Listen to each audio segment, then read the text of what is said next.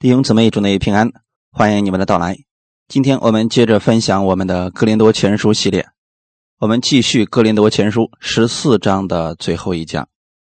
今天我们要进行的是《格林多前书》十四章三十四到四十节的内容。我们分享的题目叫“妇女在聚会中要闭口不言吗？”一起先来做一个祷告。天父，感谢赞美你，感谢你预备这美好的时间。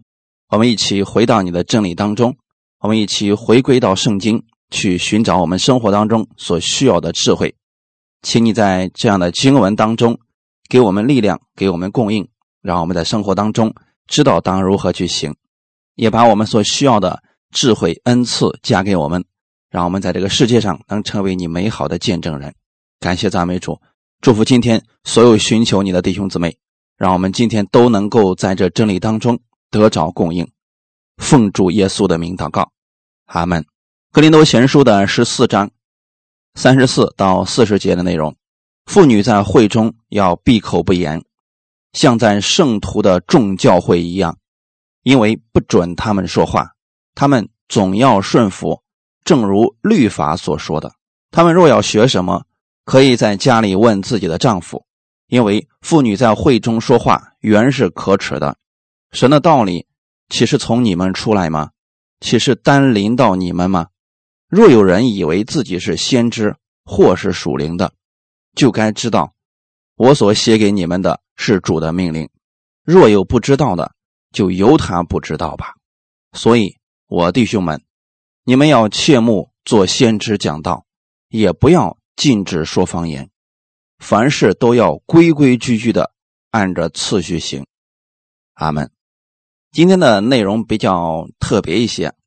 现在呢，很多姊妹看到这样的经文之后啊，就会说：“啊，那根据这样的经文，是不是姊妹们不能当牧师，也不能在教会当中讲道呢？”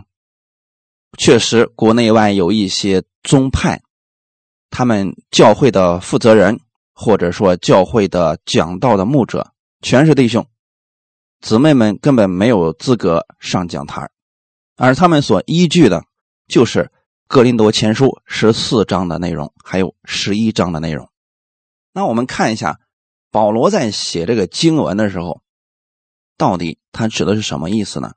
看圣经，我们不能单看字面的意思，还要去了解一下他当时的社会背景。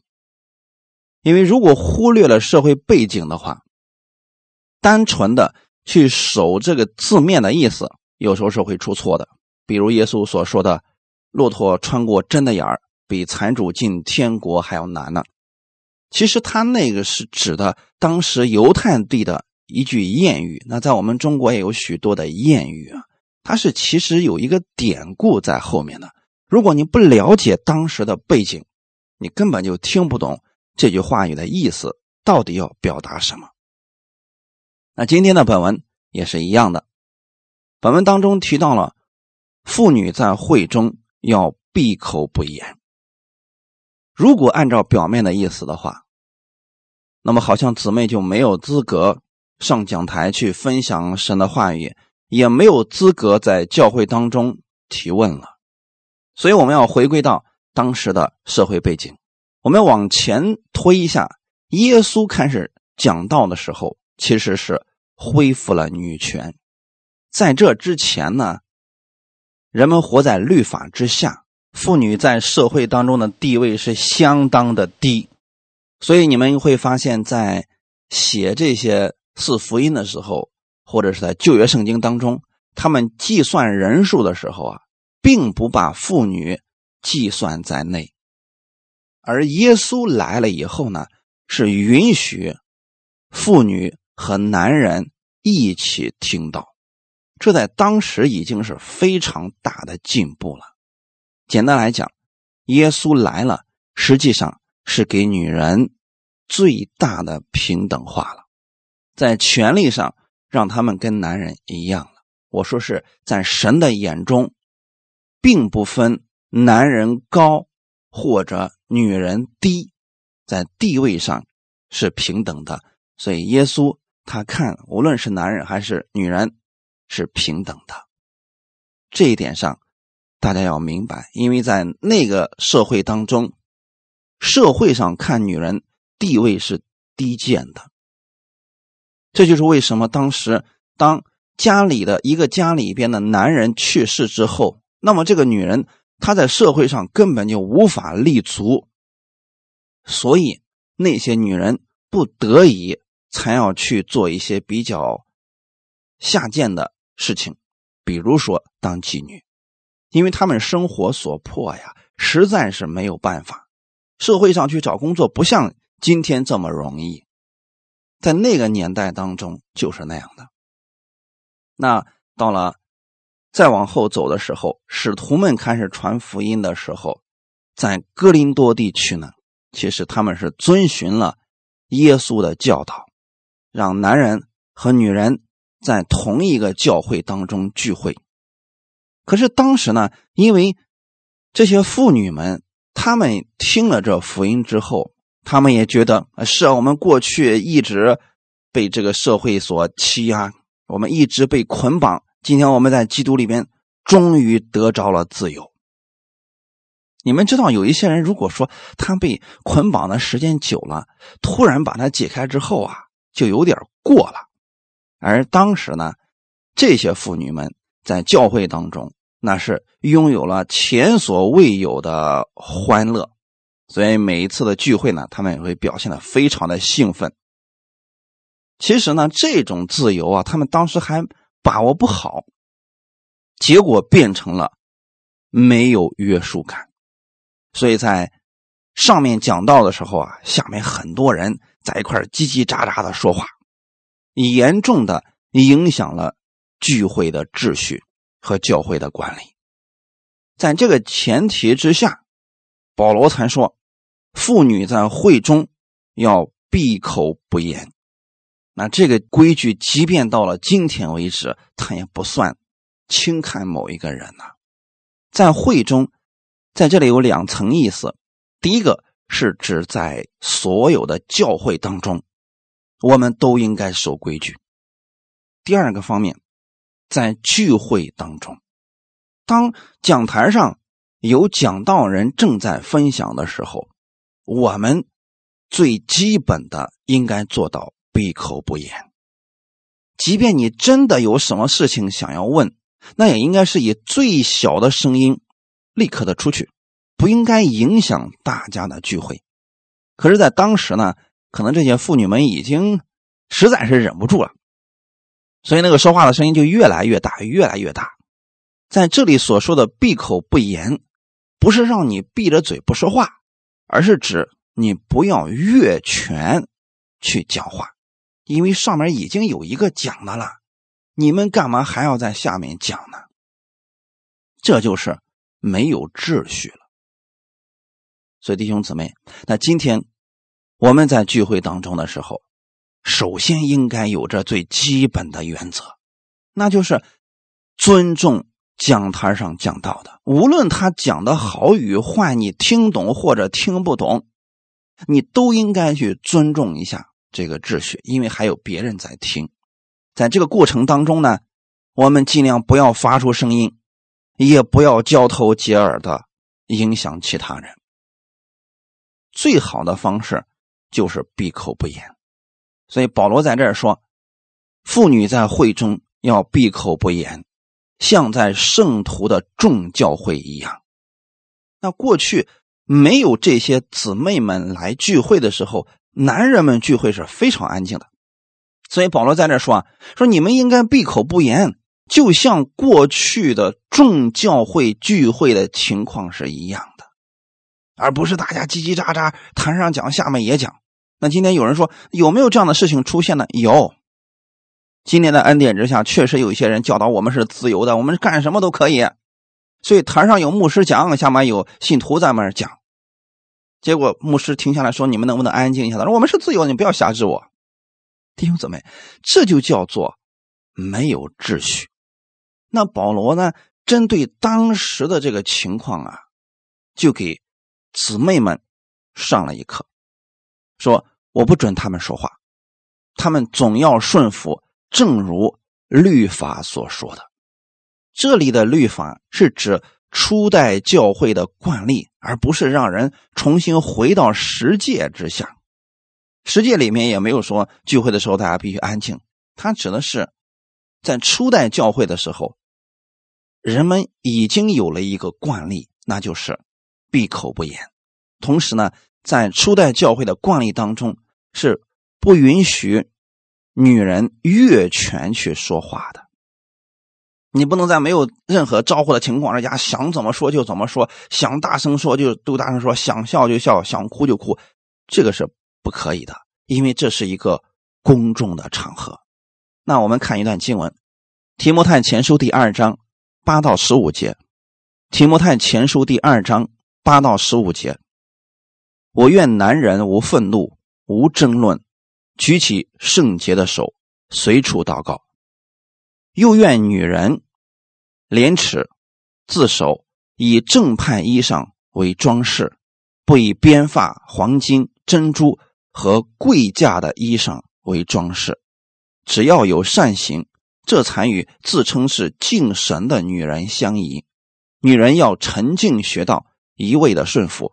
我不许女人讲道，也不许她辖管男人，只要沉静，因为先造的是亚当，后造的是夏娃，且不是亚当被引诱，乃是女人被引诱，陷在罪里。然而，女人若长存信心、爱心，又圣洁自守，就必在生产上得救。阿门。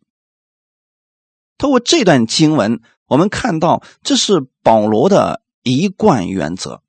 他不是贬低了女人，也不是高谈了男人。他在讲一个秩序，神起初的时候创造的时候所建立的秩序。首先，他对男人有一个要求。说弟兄姊妹，今天在新约之下，我们不是没有要求自由，不是你想干什么就干什么，那叫放纵。自由是当你。不想去干什么的时候，你就可以不干什么。所以弟兄姊妹，当我们在聚会当中的时候，你要学习一件事情，那就是安静。这里的安静就是不要打扰到大家的听到。所以在这里第八节说：“我愿男人无愤怒，无争论，举起圣洁的手，随处祷告。”因为男人特别喜欢生气，一点小事就能生气，喜欢跟别人争论。那现在他对男人的教导就是，不要去跟别人争论，不要去动不动就发火，要举起圣洁的手，随处祷告。同时呢，又对女人做了一些要求，知道廉耻自守，然后呢，不是以那个编发呀、戴黄金了、珍珠了和穿着这个特别多的奢侈品为自己的骄傲。保罗让他们里边有生命，所以告诉他们要有善行，这才是与自称是敬神的女人相宜。那后面从第十一节到第十五节，是在听到的时候或者聚会的时候的一些秩序。我再次强调一下，这里所强调的是秩序，并不是地位的高低。就算是到今天这个社会当中。男人和女人的地位平等了，那你也不应该在聚会的过程当中大声说话。这就是我们这人品好像出了点问题，因为不懂得去尊重别人，也是不尊重自己嘛。所以一般教会里边会安排一些啊管理教会的秩序的人员在做服侍，因为有些人确实不懂，他进来之后叽叽喳喳大声说话，或者有了问题，哎，你告诉我厕所在哪呢？你可以小点声问，或者出去问。不能这样去打扰别人的，所以在这里告诉我们，女人要沉静学道，一味的顺服。那你想，那个时候女人好像是刚从一些捆绑当中出来，进到教会当中，终于自由了，让她去沉静学道，这个是比较难的。弟兄姊妹，让你不停的讲，这个谁都可以做到，但让你安静下来，这个是比较难的。所以保罗告诉他们，你们要沉静学道。一味的顺服，我不许女人讲道，首先，我要告诉告诉大家一下，什么是讲道。我们上次给大家分享过，就是你在听道或者读经或者聚会的时候，有了灵受，在小组里边分享的时候，一个一个去分享的时候，你有一句得着，你可以分享给大家，这都叫做讲道。但这个时候你别分享了，因为如果有人在讲，你就先不要讲了。上次我们不是说过了吗？顶多三个人，还要轮流着一个一个来讲。那当时的女人们不管这个的，你讲你的，我讲我的呗。而且还有一点，当时呢，当女人的权利被放开之后啊，他们就开始对男人指手画脚了。耶稣都说了，我们是自由的，我们是平等的，你凭什么说我？我相信今天有很多姊妹们，也许听这个讲的也会说了：“呀，你讲这个都是多少年前的事了。”我再一次强调一下，这叫真理。神难道不知道我们这个时代吗？如果我们违背了一些神的次序，其实啊，不是神有损失，有损失的是我们自己。我在这里不是要抬高男人的位置，贬低女人的位置。我再次强调一下，这里不是讲地位的高低，是次序问题。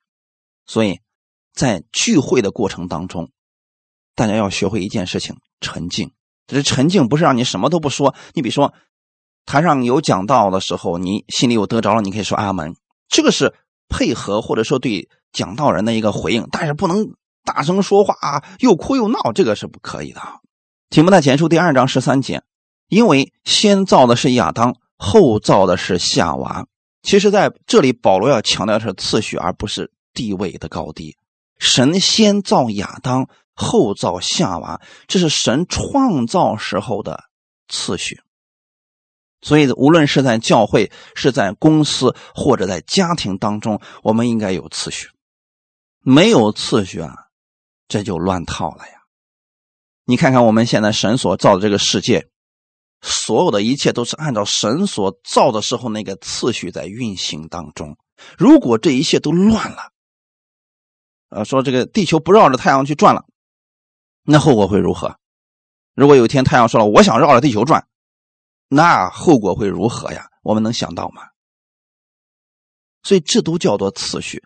你别问为什么你地球要绕着太阳转，这是神造的次序，我们去遵守就可以了，顺服，在这个时候就能蒙福了。而且呢，十四节说。且不是亚当被引诱，乃是女人被引诱，陷在罪里。在保罗的其他书信里面告诉我们，其实女人是属于软弱的那个部分，所以特别容易耳根子一软就听进别人的话了。那在这个事情上，聚会当中啊，我们也应该遵守这个规矩，那就是听教会的安排，顺服教会的安排。十五节说：然而女人。若长存信心、爱心，又圣洁自守，就必在生产上得救。弟兄姊妹，其实在这里，保罗是要告诉女人，你如何才能轻松又蒙福？那就是存着信心和爱心，圣洁自守，在生产上得救，指的是这里边可以理解为女人在生孩子的时候可以没有疼痛的。所以保罗要强调的是，在聚会当中，当时女人们。已经不守规矩了，所以保罗希望他们顺服，正如律法所说的，让女人去顺服男人。我们说，在这里的顺服并不是地位的高低。我们很多人总有一个误区，就认为说，我去听某个人的，那我就比他低一等，这是人自我的想法。在神那里，并不是说你听谁的，你就比他低一等，在位置上是一样的。那我们来看一下，为什么当时神要让女人去顺服男人呢？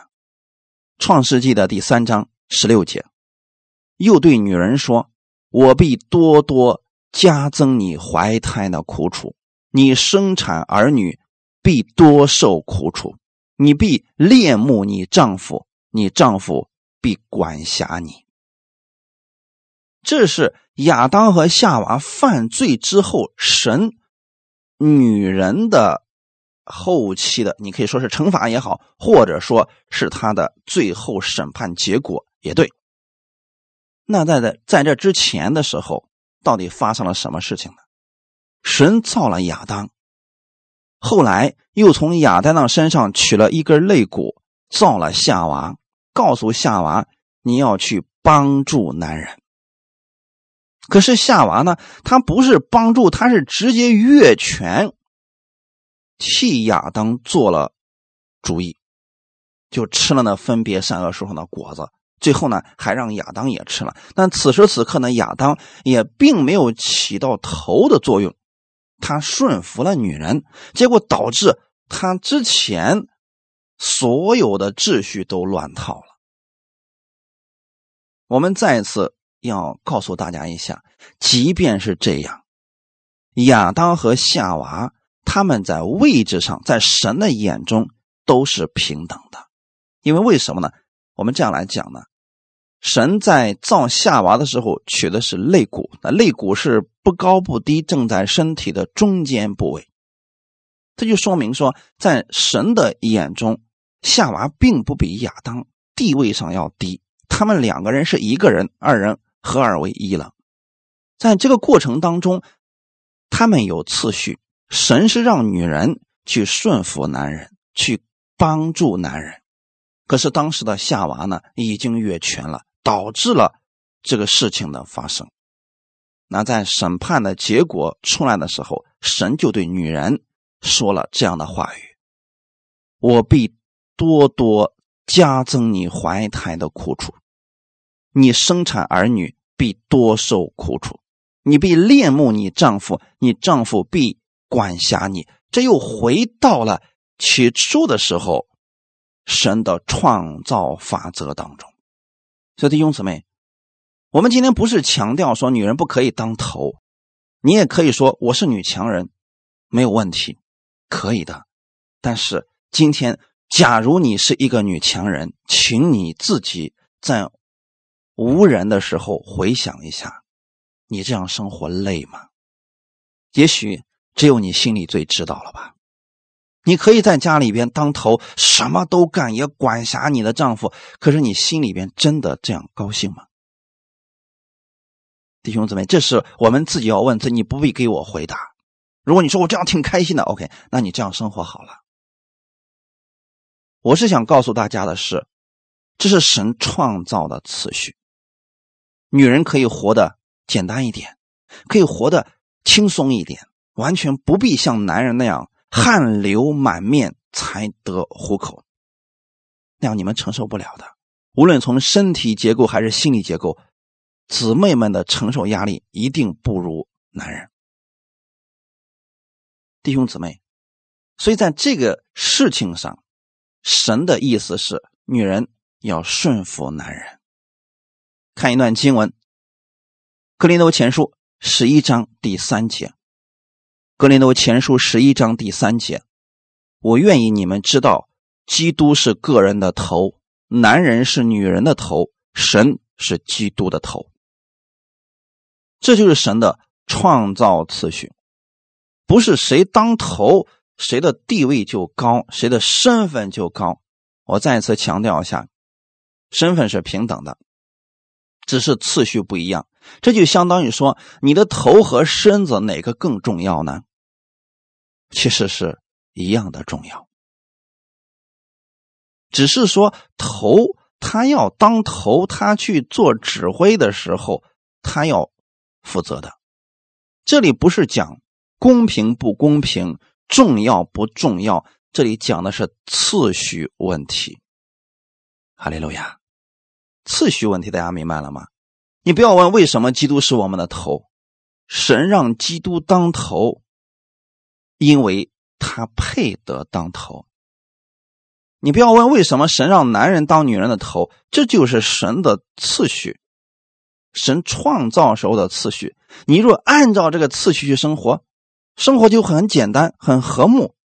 若是你把它违背了，你自己累，那一位也累，大家都觉得这是好像缺点什么事情。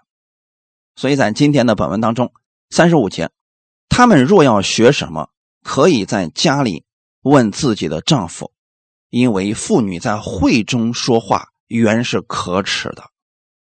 那保罗引用这个经文的时候，能说出这样的话，就证明当时的女人们也确实是太过分了。如果只是小声的说话，保罗绝对不会用这个话语，也不会拿出来说这是主的命令。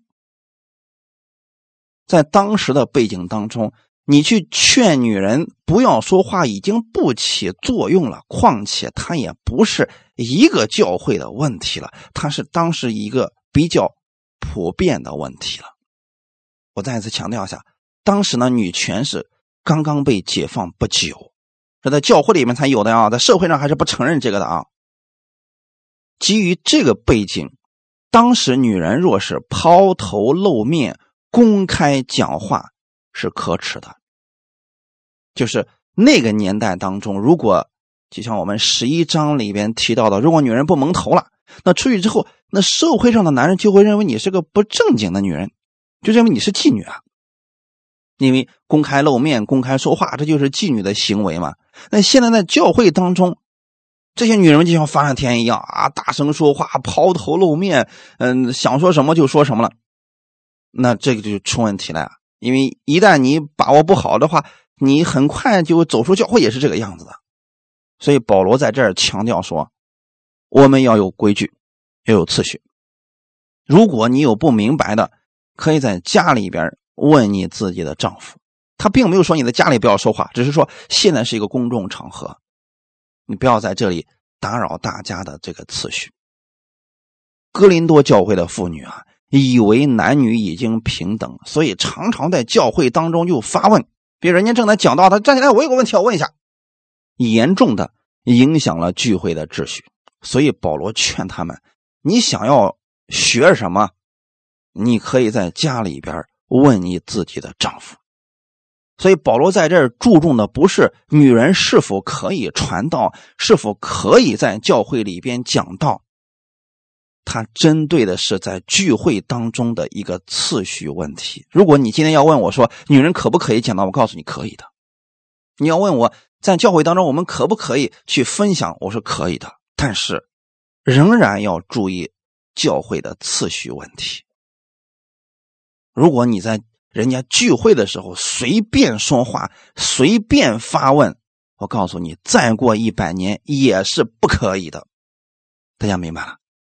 其实这就是保罗要强调的：妇女在会中要闭口不言嘛。答案是是的。我们不要影响了聚会的次序。这无论你是在公司里边，或者在其他的聚会当中。都应该去遵守的，这样的遵守不是律法，这是我们里边品格的体现。阿门。再往下看，《格林多前书》十四章三十六节：“神的道理岂是从你们出来吗？岂是单临到你们吗？”其实这是一句责问的话，是一个反问的话，就证明之前的。你给他轻声的劝解已经不起作用了，我相信你们也遇到过这样的人。你一遍告诉他不要这样，啊不搭理你继续；两遍告诉他，哎这现在正在聚会呢，请不要大声说话，不搭理你。那好，现在怎么办？如果两遍三遍他都不听你的，这个时候保罗就要针对这个普遍性的问题，要从真理上告诉大家。所以有一个反问的话说。你这样去破坏大家的聚会秩序，难道你觉得神的道理是从你出来的吗？就认为你是耶稣了，所以你任何时候都可以讲话了，可以打断大家吗？这里是暗示了哥林多信徒真的是混乱之极了，分门结党，毫无次序，互相攻击，混乱，从这里就可以看出来了。所以他们觉得自己每个人都了不起，所以要自作主张，根本不把使徒们的教导放在眼里，也不把在当时众教会当中所定的规矩放在眼里。那今天我相信有很多人接受了恩典之后，也是这样的一个放纵和自由啊，确实有这样的人，教会里边想说话想说话。嗯，人家讲到他嗑瓜子聊天做什么都可以。他说我们是自由的呀。他不想到他的这个自由已经妨碍了大家的时候，这就不再是自由了。所以保罗在此有这样一个责问：神的道理岂是从你们出来的吗？那意思就是，你真的觉得你所说的一切话都是神的道理吗？还有后面那一句：岂是单临到你们吗？其实保罗是要说的是。难道你们真的可以自作主张否定掉前面所有属灵的前辈们的吩咐吗？三十七节，若有人以为自己是先知或是属灵的，就该知道我所写给你们的是主的命令。那你看啊，他是一个反问句啊。若有人以为自己是先知。那这个人是先知吗？不好说。为什么？他以为他是先知呀。那这个人是属灵的吗？看样子不像属灵的。因为保罗他是先知，他也是属灵的，同时他给大家有榜样的力量。他没有想干什么就干什么。真正的先知不是这样的。所以上次我们也分享到说，先知的灵原是顺服先知的。所以这个人如果真是先知，他首先是在神的面前是要顺服圣灵的。那圣灵绝对不会让人混乱，对吗？属灵的人呢也是一样的呀。你说你是属灵的人，你给大家造成了混乱，造成了大家互相攻击、分门结党，那就证明一件事儿。你是自以为是属灵的，因为你根本就没有尊重主耶稣的命令。这句话其实是暗示，当时呢，哥林多教会确实有一部分人自认为自己地位比别人高，自认为自己会讲方言，有属灵的恩赐，他们认为自己是属灵的。保罗在前面也提到说。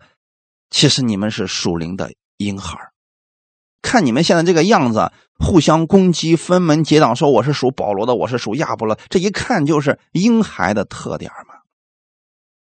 那在这个时候呢，又不守规矩，所以保罗说：如果你自认为你是先知或者是属灵的，就应该知道，我所写给你们的是主的命令。那主耶稣不是让我们混乱的，是让我们有次序的生活。你看，在耶稣给大家分五饼二鱼的那个饼的时候，他是怎么做的呢？他让当时在场的五千个男人一排一排的坐下。他不是说好了，现在开始吃东西了，大家来吧。那你想呢？将近一万人，那不挤成啥样了？当时就有次序了。啊，五十一排也好，可能一百一排也好，让他一排一排的坐下，不要着急，等着使徒们去分饼给大家。分鱼也是这样的呀，这就叫做次序。你再饿，那等着，没到你那儿呢，你就等着就好了。那么主耶稣的命令就是这样的呀。现在到了哥林多教会，好像这个命令不管用了，他们认为自己是先知，所以就可以否定掉主耶稣的命令。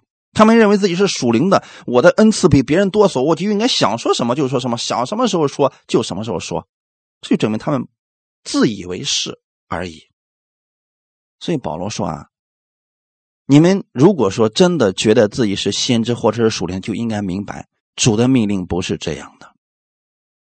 你们知道，在初代教会，使徒们的教训具有无比的权威，因为当时有很多人不服气的时候，比如说。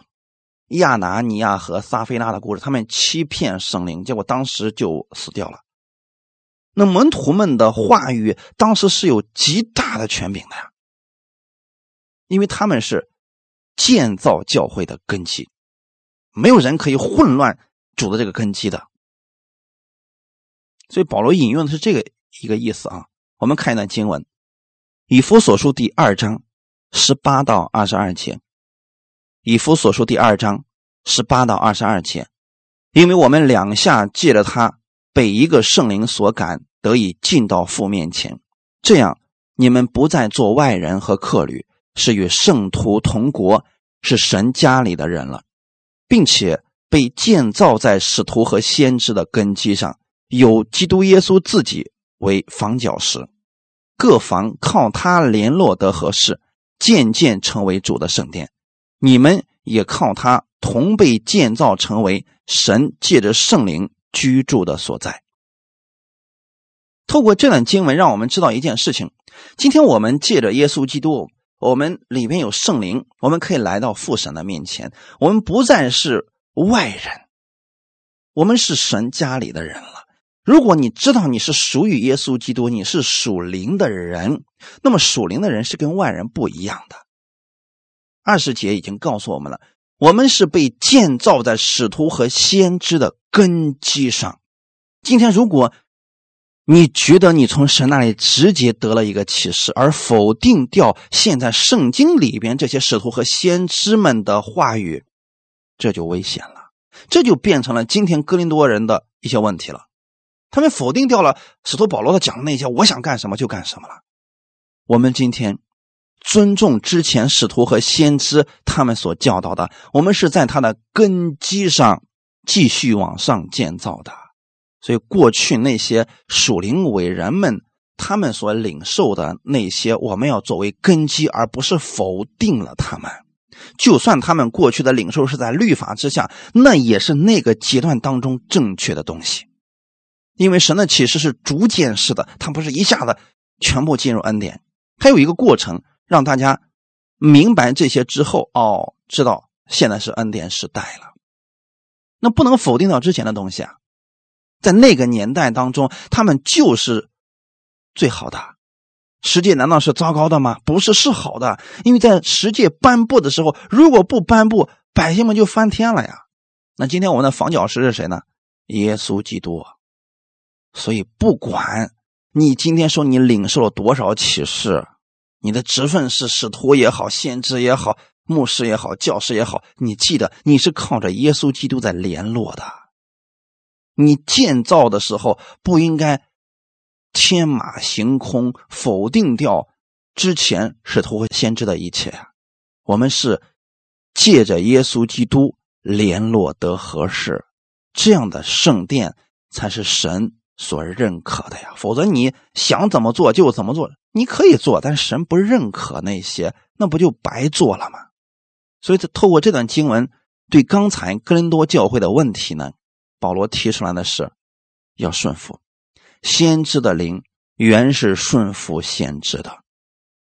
所以保罗是希望格林多人，你们应该回想一下，你们现在所顺服的是不是主的命令？特别是姊妹们，你们在这儿违背了聚会的秩序，去随意说话，是不是主的命令呢？如果你们认为这是错的，那么就听一听。保罗的话吧，所以他说：“我把这些话语，把这些教训写给你们，这正是主的命令。”我不知道这样讲，大家是否能明白呢？这不是说只有姊妹们有这个问题了啊。那么今天也有一些弟兄们也有这个问题，只不过呢，这个事情发生几率比较大的还是姊妹们。三四个姊妹好不容易一个星期没见了，在一块那有说不完的话呀？弟兄们就不一定是这样了，就算。三四个弟兄见面之后啊，可能一两分钟这话就说完了啊，没有那个坐下来唠了好长时间都说不完的，这样的比较少啊。所以在几率上，在教会当中呢，本身就姊妹们比较多一些，所以这个问题呢，姊妹身上发生的比较多。还是那句话，保罗不是说不让女人在会中说话，只是说我们也有次序。阿门。三十八节。格林多前书十四章三十八节：若有不知道的，就由他不知道吧。这句话什么意思呢？难道还有不知道的吗？你们不知道这是主的命令就可以随便说话了吗？原文希腊文这句话的意思是：如果有人忽视的，就由他忽视吧。另外一个意思就是：今天我把这个劝告，把这个真理告诉你们。如果有人不服从这个教导，就由他去吧，由他去吧。所以今天呢，我也把这个话语送给大家。可能今天的话有些人不服气，我的意思就是，如果你不相信、不服从，由你去吧。再往下看，《格林多前书》十四章三十九到四十节。所以，我弟兄们，你们要切莫做先知讲道，也不要禁止说方言。凡事都要规规矩矩的按着次序行。保罗认为，做先知讲道非常的重要，但是也不要禁止说方言，因为这两样呢，都是对大家的生命有造就的。就这句话语而言，今天有太多的教会不让大家说方言，甚至否定方言，说方言是从邪灵来的，他们就没明白保罗要表达的意思。保罗从来就没有禁止过大家说方言，而这句话也非常的清楚。所以，我弟兄们，你们要切莫做先知讲道，也不要禁止说方言。所以我还是鼓励大家要说方言的嘛，不能说一讲方言就是灵恩派，那不讲方言就是保守派，不是这样来分的啊。我们应当以真理为主，而绝不要把自己划分到某一个派别当中。对不对，弟兄姊妹？所以现在我们明白这个之后，你就知道说，再看一看《格林多前书》十四章的时候，你就知道保罗呢是针对教会当中在聚会时的这个特殊的场合，希望大家呢尽量以做先知讲道为主，因为如果都说方言，很多人不明白就没有造就了。但是呢，在家里边的时候是可以说方言的，所以不要禁止大家说方言。那如果呢，你在说方言的时候，有人能翻出来，哎，这在教会当中也是可以的。这就是一个次序的问题，也叫规矩嘛。四十节已经告诉我们了，凡事都要规规矩矩的按着次序行。你做先知讲道也不是谁想讲就讲呀，像今天这个姊妹们想站起来讲就讲，那也不行。你得有规矩，顶多三个人，并且得轮流着一个一个来讲。第一个讲完了，第二个讲，下面一个人得到启示了，上一个就停止，应该是这个方式的。你不能大家一块讲，我想讲，他也讲，那就乱套了。所以保罗在这儿强调的是次序，次序，次序。在最后的时候啊，我想，即便是我们在新月之下，我们也应该成为世人的榜样。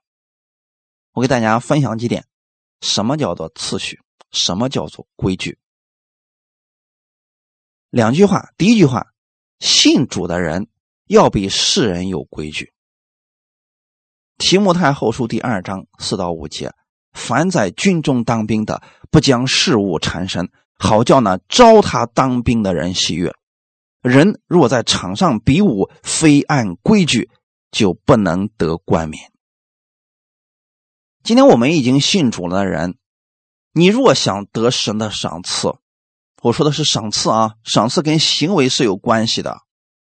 你如果想得神的赏赐，那就守神的规矩吧。保罗在这儿用了两件事情来做了这个解释：军中当兵的不将事物缠身，什么意思呢？你到军队里面去当兵，那就得守。那军队章当中的规矩，你那规矩就可以放下来了。你想干什么，那就先放下来了，那已经不重要了。你要让那招你当兵的人喜悦，这就是规矩。比如说，军人的天职就是服从，那么你就服从就好了。你别觉得你的能力比别人大，你的想法比别人多，先顺服吧。第五节说的是。人若在场上比武，非按规矩，就不能得冠冕。在这里，比如说那个竞技场，每一项的竞技赛，它都有自己的规矩，你不能想怎么来就怎么来。你破坏了规矩，那么你的所有比赛就是无效的。我们举一个简单的例子，你比如说那个打乒乓球，那你都坐在人家桌子上去打了，那还能算数吗？那肯定就不算数了呀！对不对？所以无论是在场上比武，还是在公司上班，你都应该按照人家的规矩来。你不能说这规矩我不喜欢，你写这个不合理。好，你不合理你可以走，但是你没必要去破坏人家的规矩。我要强调一下，这规矩可不是律法。你不要觉得今天很多人给你们讲恩典，认为说只要别人给我一点约束，那就是律法。那如果连规矩都没了，你那就是真放纵了。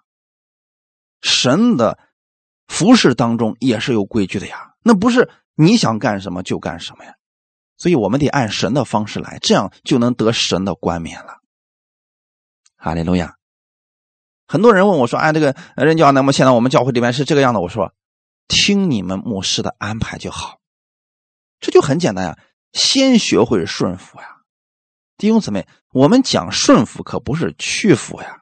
如果你觉得说我实在受不了这个教会里边这个规矩，你可以离开换一个教会，但你没必要去质疑那个教会的规矩。人家定这个的时候，一定有他的背景在这里边的，那对那个教会肯定是有好处的。”大家明白了吗？这就叫做规矩。我们信主的人要比世人有规矩啊！我们信了主之后，想干什么就干什么，让世人都讨厌我们，这就出问题了。我们看一段经文，看一个人，保罗，《使徒行传》的十七章一到二节，保罗和希拉经过暗菲波里、亚波罗尼亚，来到。铁撒罗尼家，在那里有犹太人的会堂。保罗照他素常的规矩进去，一连三个安息日，本着圣经与他们辩论。现在保罗和希拉去铁撒罗尼家传福音，是到人家犹太人的会堂。那犹太人会堂，人家聚会是什么时候呢？安息日的时候聚会。那我们现在呢？主日的时候聚会，你不能说了。好，从今天开始，我保罗要在这个地方讲道，你们都不要在安息日聚会了，你们都改成主日聚会吧。你那规矩不行，你得照着人家的规矩去，并且呢，你不能想讲什么就讲什么，你得本着圣经来跟他们讲论。所以第二节有一句非常重要的话说。保罗照他素常的规矩进去，一连三个安息日，本着圣经与他们辩论。今天有好些人都就喜欢抠着字眼啊！你们为什么呢？这个安息日的时候聚会，你们是安息日派的？什么呀？这是他都不知道，保罗那是照着他们当时犹太人的规矩，为的是拯救这群犹太人呢。我们要想救这些人。首先得守人家的规矩，让人家觉得你不是一个讨厌的人。所以你到了一个公司去上班的情况下，请先遵守一下人家的公司的规章制度吧，这就叫做人家的规矩。你去之后提出若干个问题啊，你这你这公司这个制度不行啊，为什么让人早上七点钟来来公司呢？这太早了，太不合理了。你觉得不合理，你可以离开，但你不能说我刚到那儿，我是一个新人，我就开始挑战老总，你这个不好，那也不好的。你得按照人家的规矩来，明白了吗？所以世人他有他的规矩，我们信主的人要比世人更有规矩。你不能一去都变成一个刺儿头，觉得自己比世人要强很多。我们在世人面前是做榜样的，阿门。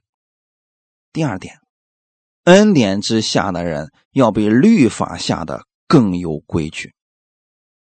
看一段经文。《铁撒罗尼迦前书》第五章十二到十四节，弟兄们，我们劝你们敬重那在你们中间劳苦的人，就是在主里面治理你们、劝诫你们的，又因他们所做的功，用爱心格外尊重他们。你们也要彼此和睦。我又劝弟兄们要警戒不守规矩的人，勉励灰心的人，扶助软弱的人。也要向众人忍耐。铁撒罗尼迦前书啊，其实讲的是主耶稣基督再来了，我们要有盼望。那在这个过程当中，就有很多人不守规矩。在末世越到末后的日子，将有很多人的本心都浮现出来，就是不守规矩。那你看看保罗怎么样劝诫我们的？我劝你们敬重那些在你们中间劳苦的人，服侍人员，无论他这个事工做的是成功、失败、大或者小，我们都应该敬重那些劳苦的人。所以无论如何，请尊重你们教会的牧者，这是我们恩典之下的人该有的规矩。就算他讲的真的没有你好。没有你的启示多，你也应该去尊重别人，这才能显出你有恩典。我说的是尊重啊，就是不要人家来讲的说你讲的是个什么呀？下来吧，不能这样啊，弟兄姊妹。十三节，又因他们所做的功，用爱心格外尊重他们，你们也要彼此和睦，不要贬低别人。那个服侍的事情，弟兄姊妹，很多人说：“哎呀，你这个服侍有什么可说的呀？啊，教会就那么一点人，能做什么呀？你看你天天无所事事的。”我们不要去诋毁别人，要用爱心格外去尊重那些服侍的人员。所以，教会里面的服侍人员可能有讲道的，有弹琴的，啊，有。维持秩序的，还有一些清扫卫生的，等等，有很多，所有的服饰都不分高低，在神的眼中都是非常好的。所以我们要尊重这所有的人。你不要以为说在门口那个迎接你说你谁呀，就带着那个东西，你就觉得说你就可以安排让我不让我说话了？你能禁止我的口吗？弟兄姊妹，这就叫做我们自己这个没有规矩了啊！就算。你到这个教会当中，你是一个社会地位非常高的，来到教会当中，请放下你社会上所有的事情，你到这儿来，那就是信徒就应该守这个教会里面的规矩，以和睦为主。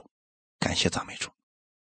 十四节，我又劝弟兄们要警戒不守规矩的人。那有些人就说了，我就不爱听你的，凭什么让我听你的呀？为什么让我顺服你啊？我不喜欢听你的，那怎么办？警戒这些不守规矩的人。什么叫警戒呢？很简单，警告一两次，如果不听，可以执行牧师的终极权柄，让这个人离开。这个我们会在格林多后书里面会提到这个事情啊。因为如果说有些害群之马你不清理的话，他会把整个教会都给污染了。所以啊，不守规矩的人应该警戒他。这里。不是只一次不守规矩，是那个有些人你警戒他一两次了，他还是不听，最后呢，长时间的这个样子的情况之下，我们就得让这样的人先离开。这就是教会里面的规矩。今天我给大家讲，顺服跟屈服不一样。屈服呢，是你带着这个叫什么呀？委屈、难受也得在那儿听。顺服是什么意思呢？这是主的命令。顺服是蒙福的事儿，所以我们需要顺服。啊那屈服是明显让你带着屈辱去听别人的那个，我们不做那样的事情。所以我们希望大家顺服主，这样的话，无论是对我们，是对大家，都是有益处的。勉励灰心的人，弟兄姊妹，如果在教会当中呢，我们怎么才能体现出我们恩典之下的特点呢？有人灰心了，有人犯罪了，有人软弱了。我们要去鼓励他们、安慰他们、扶持他们，而不是打击他们。是不是想想看，你又得罪神了，远离神了，好好把你的罪都清理一下吧，否则呀，后面还有更严重的呢。这就不是勉励和扶助了，这就是打击和定罪了。同时呢，也要向众人忍耐。这弟兄姊妹，教会里面肯定会有一些一些人不知道这些规矩，所以我们要用忍耐的心去跟他们讲。这就可以了，弟兄姊妹。所以在恩典之下的，我们要比律法下的更有规矩。今天我们不要去敌视或者轻视律法下的人，他们来到恩典之下的教会，或者说遇到了恩典之下的你，让他们看一看，无可指摘。无论是言语上、行为上、教导上，显出你的恩典来吧。耶稣是这样让我们。甘心乐意去顺服他，去跟随他的。所以今天我们回归到我们的主题当中，就是妇女在会中要闭口不言吗？我的答案是：是的。无论哪个时代，无论哪个聚会当中，我们都应该守规矩。无论是姊妹还是弟兄，都应该本着为自己得益处，也为大家得益处，凡事规规矩矩的按着次序而行。哈利路亚！这是神所喜悦的，也是我们的蒙福之道。一起来祷告，天父，感谢赞美你，谢谢你今天借着这样的话语来帮助我们，让我们再次回归到你的真理当中。在聚会当中的时候，我们要学会尊重台上的人，那是尊重我们自己，同时也是尊重我们的主。在这个时候的顺服就是蒙福。谢谢你把这样的真理给我们，让我们知道，在新约之下。我们也需要有规矩，按着次序而行，因为万物都是按照你所定的次序而行，我们才能如此蒙福。今天，在真理当中，在生活当中，我们也需要规规矩矩的按照你的次序而行。我们愿意得着主你所给我们的赏赐，所以我们愿意按照你的真理去生活。请你帮助我们在真理上更多的认识你，我们愿意。遵行你的话语，成为世人的榜样。感谢赞美你，一切荣耀都归给你。奉主耶稣的名祷告，阿门。